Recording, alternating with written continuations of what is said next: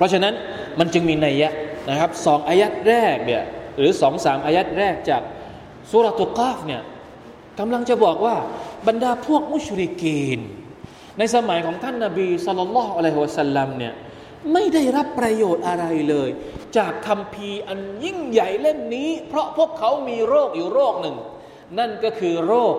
สงสัย โรคคลำแคลง โรคดื้อด้าน ถูกปิดด้วยกุญแจในหัวใจของพวกเขา และทำให้ชีวิตของพวกเขาต้องเจอกับ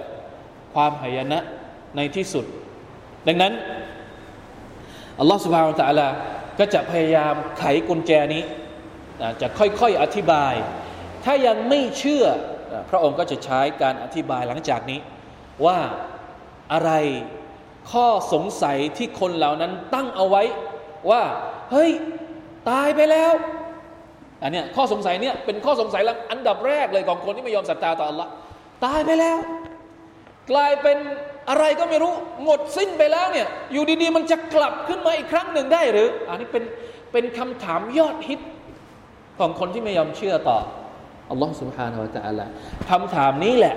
ที่สุรกอฟจะให้คำตอบกับคนที่ไม่เชื่อ อินชาอัลลอฮ์นะครับ เดี๋ยวเราจะมาได้จะได้มาดูว่าอัลลอฮ์สวาบแานตะลาจะตอบคำถาม หรือข้อสงสัยนี้ของบรรดาพวกมุชริกีนว่าอย่างไร